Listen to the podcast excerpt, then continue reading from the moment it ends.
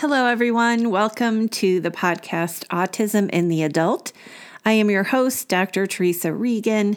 I'm a neuropsychologist, so I understand how the brain connections and the health of the brain impact things like thinking skills, also emotions, behaviors, and personalities. I'm a certified autism specialist, the mother of a young adult on the autism spectrum.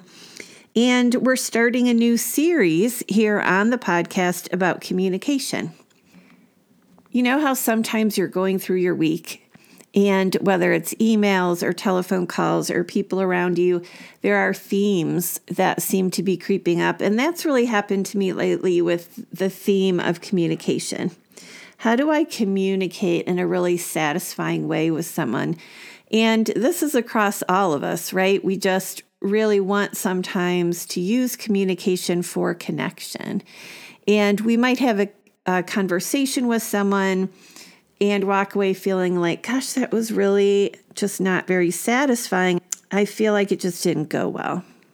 So, we're going to do a series, and this first episode is about um, using communication when the goal is really just to connect in a conversation.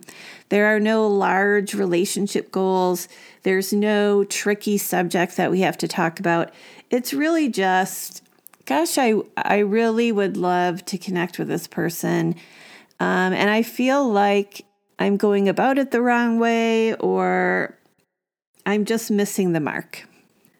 The next episode will be about using communication when the goal is connecting in a larger relationship.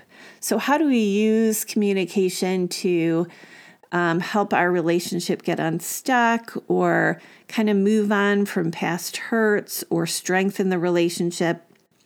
And the third will be about communicating when we have some difficult topic to talk about, a challenge to overcome, a problem to solve, and how to help that uh, process of communicating feel uh, effective and impactful rather than feeling like we're at a stalemate or we've hurt our relationship. So, today our focus again is on connecting through conversation. And I think that one of the places we go wrong in trying to do this is relying on the golden rule. And you might say, how could we go wrong relying on the golden rule? Because it is golden. So, the golden rule is treat others the way that you would want them to treat you. And indeed, that sounds really helpful and it's good in many circumstances. But in reality, because we know that we all have different past experiences, we all have different nervous systems, we all have uh, different personalities, uh, really, we need to be able to connect with someone in the way that they need to connect or communicate. Um, so, keeping in mind this rule, uh, what does this person need right now in the form of communication can help us have more satisfying experiences where we go away feeling like, oh, that worked better. Maybe it wasn't the way I instinctually communicate. Maybe it wasn't the way I had planned for things to go. But when I focused on what this person needs during communication, it really helped to set um, a much better tone and it felt good. So, for the purposes of today's episode, let's talk about what to keep in mind if the conversation is between an autistic and a non autistic. So, for the individual on the autism spectrum in general, their social conversation energy meter is going to be lower. So they their system isn't going to be driven as much to communicate just to socially connect, to talk about the day, to talk about feelings. Um, in general, they're going to prefer to talk about topics or projects or facts. And they may have favorite topics that they would like to talk about over other topics. they're going to tend to communicate less just for social emotional purposes. Uh, let me hear what your thoughts are. Let me get closer to you emotionally. That may not be their go to kind of communication. And that type of communication may be fine, but it'll take up some more energy for them. In addition to thinking about their social meter and how filled or drained they are, it's good to think about whether the conversation is going to be topic focused or whether you're going to be focusing on relational sharing. Um, if it's going to be topic focused, and it's a topic that they are interested in, they're going to have much more energy for that. And in fact, it may be that it fills them up with their energy. If you're going to ask them to uh, talk about their internal world and listen to what's going on in your internal world, that will take a lot more energy. And their social meter may not be able to spare that. So if a parent is in a car and picks up their child from school and wants to hear about their day, their experiences, what they liked, what they didn't like, that may be the wrong timing for a social conversation. I've just gone to school. I'm really drained. I don't have the bandwidth to then talk about how I felt and what happened between me and other people. Um, so, the timing of what we're asking someone to talk about is important in combination with understanding how much drain the type of conversation might have. Is this a social conversation or a topic focused conversation? There are some individuals, uh, particularly on the autism spectrum, who tend to be night owls and not a morning person. So, if you are someone who loves to talk in the morning and you get up chipper and energetic, and you want people to talk about uh, how they're doing and you know what their plan is for the day and all of that kind of thing, you know the other person may have a very low bandwidth for that in the morning, but perhaps they have a higher bandwidth in the evening. One way to measure the bandwidth is to see how they respond to your cues to try to strike up a conversation. So if you say, How was school? How was work? Um, you know, how did your conversation with so and so go? And you get a very flat response, one or two words, not communicative.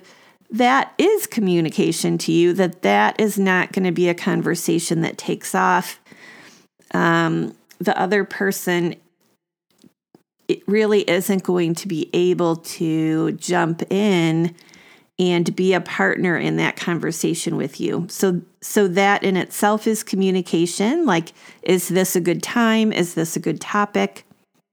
Another way to ask uh, can just be very directly. You could say, Hey, I feel like I haven't heard about your life lately. I'd really love to hear about it, but I know that sometimes that doesn't work for you. Would you like to talk or have quiet time? And then they could let you know. Particularly if you're driving home from something, for example, that had a lot of relevance, and most people would like to talk about it afterward. Let's say you're taking um, your uh, family member home after they gave a performance at a concert hall. Um, and usually people would want to hear accolades from you, encouragement, that you really enjoyed it. What did they think? How did they feel about it?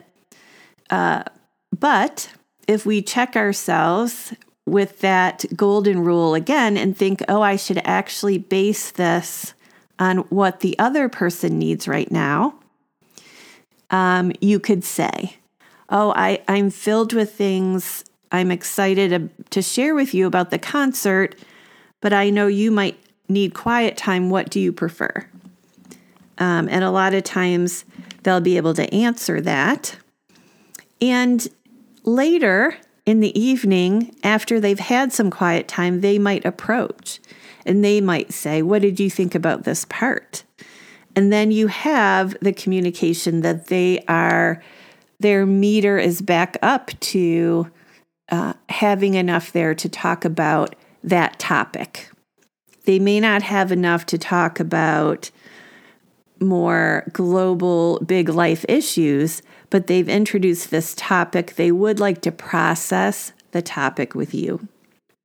One issue of timing that you'll want to watch and respond to appropriately has to do with their internal state. Um, so, if the person is dysregulated, it's probably not a good time to talk.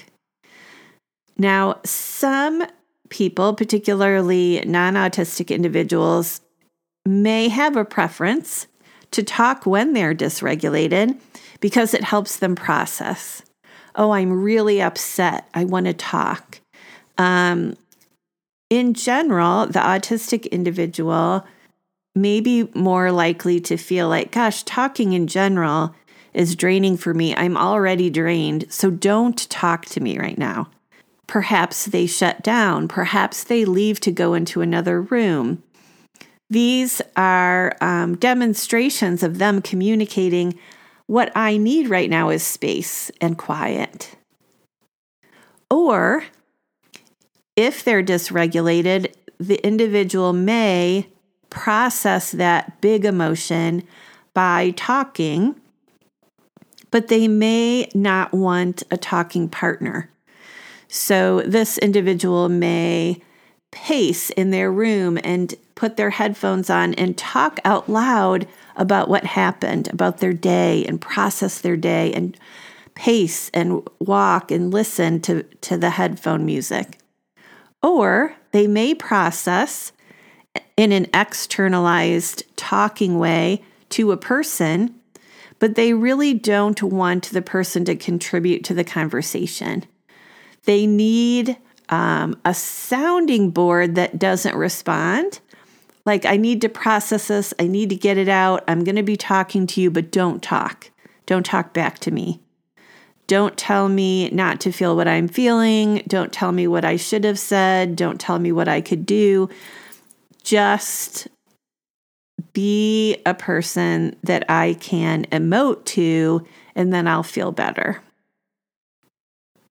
So, if you find that this individual is dysregulated, upset, something has really overwhelmed them, if they are talking to you, it may be for the purpose of getting it out. And any attempts that we make to resonate with their feelings, to contribute a thought, to, to tell an example of how that happened to us as well, that may be uh, more dysregulating, more destabilizing to the situation. So, if the person is more upset after you say that, consider just listening. Now, sometimes the person may need to get this um, angst out, this feeling of overwhelmed, um, really upset out uh, for a very long time. And it may be that one person can't serve to be the sounding board every time or for the entire length of time. And that is fine as well. So you could say to this person, Hey, you know what? I'm really glad you're sharing that with me. I'm finding that my I'm finding that what I really need in this moment is some quiet time and I'll be able to listen to your concerns better if I have a break. So, would you like to write down your concerns and e- email them to me? Would you like to make a recording and I'll listen to them later when I can pay more attention to them? But for now, I really need some quiet time and alone time. So, you're acknowledging that what they need is important. You're realizing the purpose that talking to you serves and you're setting a boundary. You know, I can't listen to the upset for an hour and still be okay myself. But here are some alternatives. One thing that I just introduced here that we can also think about in communication, if it's kind of um, going awry, it's not, we have a stumbling block here.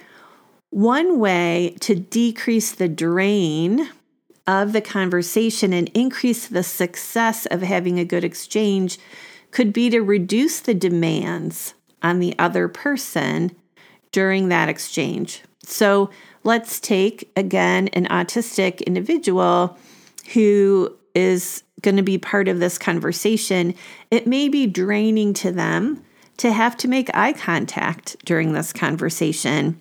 It may be draining if you, if you're speaking to them, if you have a high emotional tone or high intensity in your voice, that they that can be very um, heightening to their nervous system. Uh, so one thing we could do is, you know, think about maybe this person speaks best if we are sitting uh, on the porch in the dark at night looking at the stars and we're both looking at the sky, we're not looking at each other. And maybe this person uh, converses best when my tone is very matter of fact and I can just uh, really reduce any demand on them to take care of my emotions.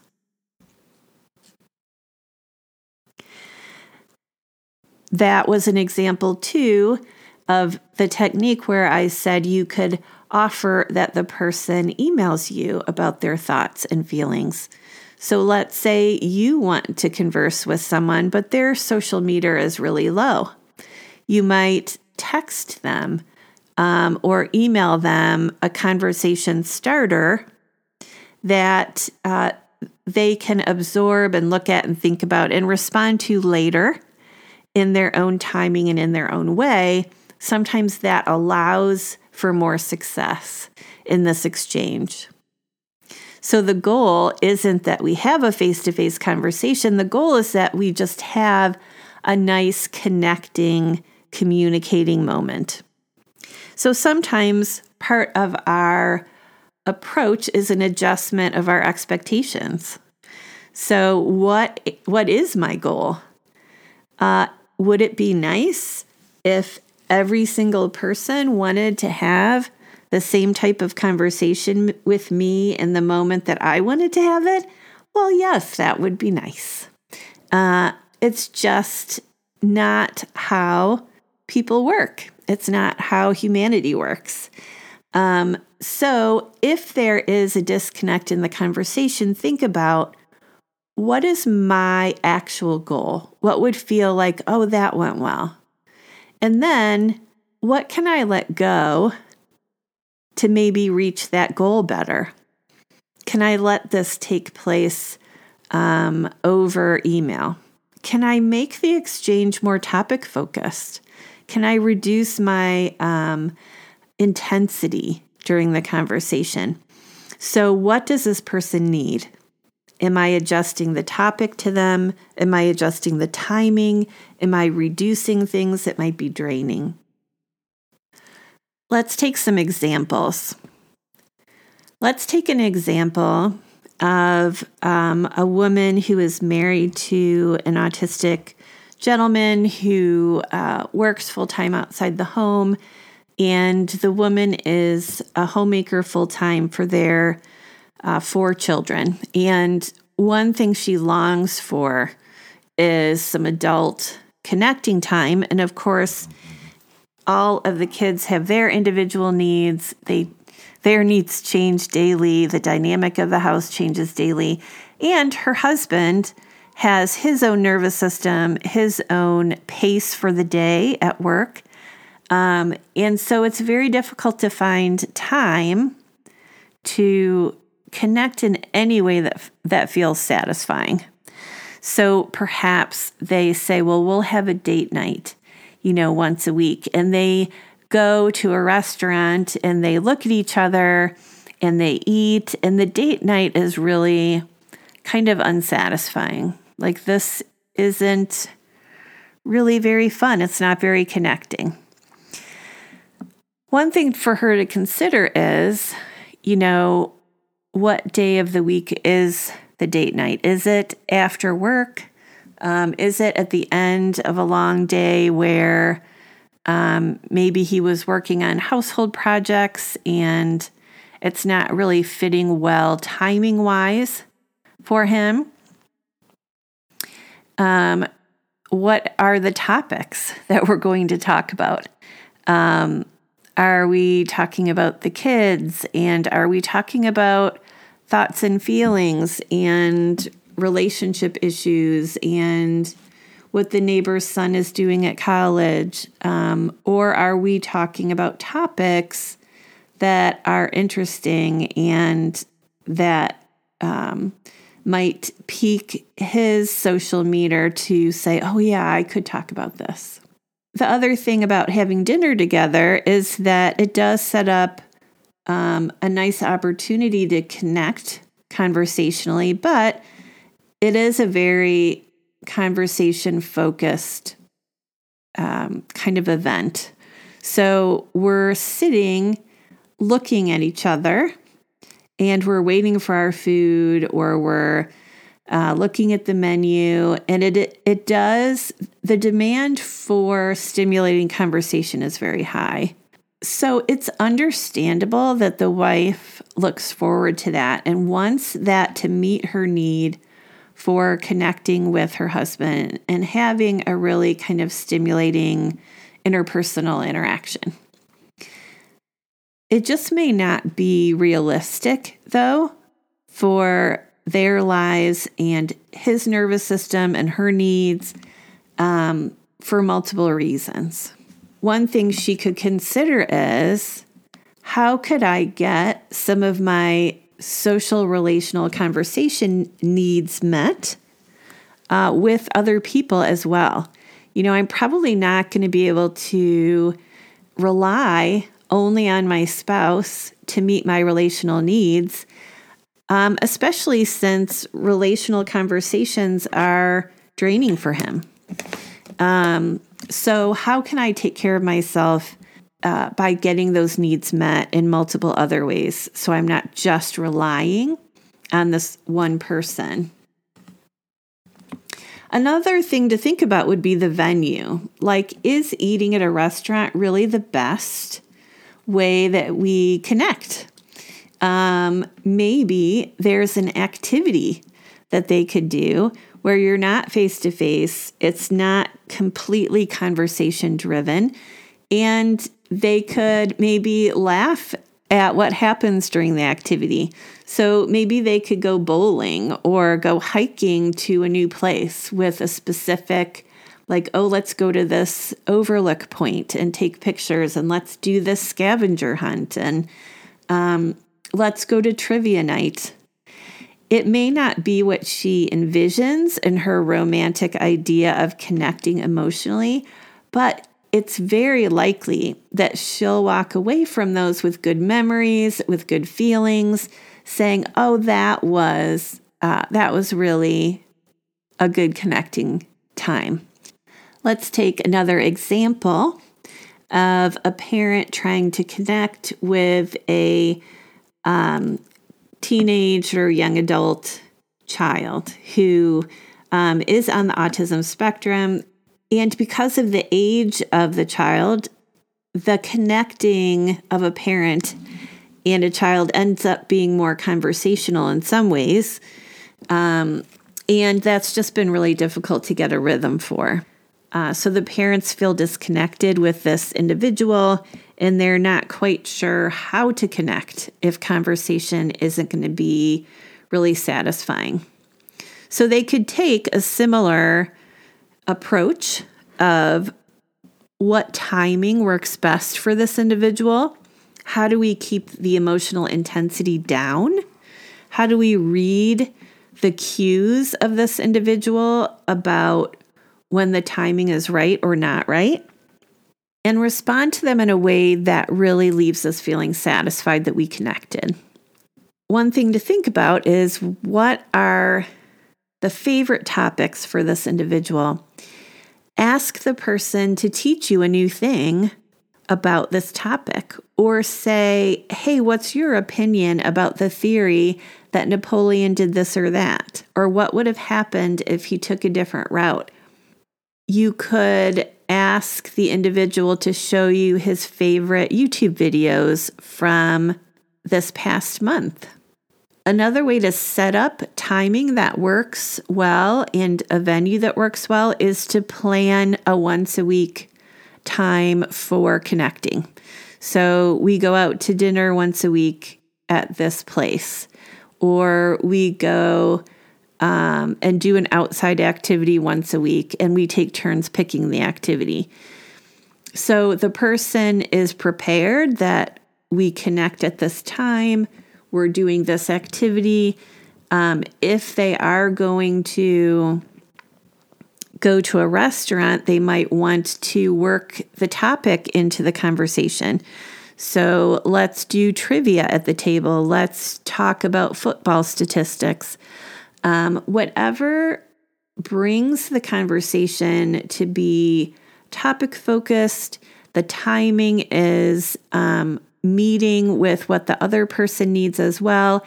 And our expectations are just for a, a nice connecting time, then um, we can feel really satisfied with that plan, with that outcome, and go home and say, oh, that was a really nice time. We laughed. We had some silly mistakes. We had silly things happen. And now we have good memories. I feel like we had a good time. So, what have we talked about?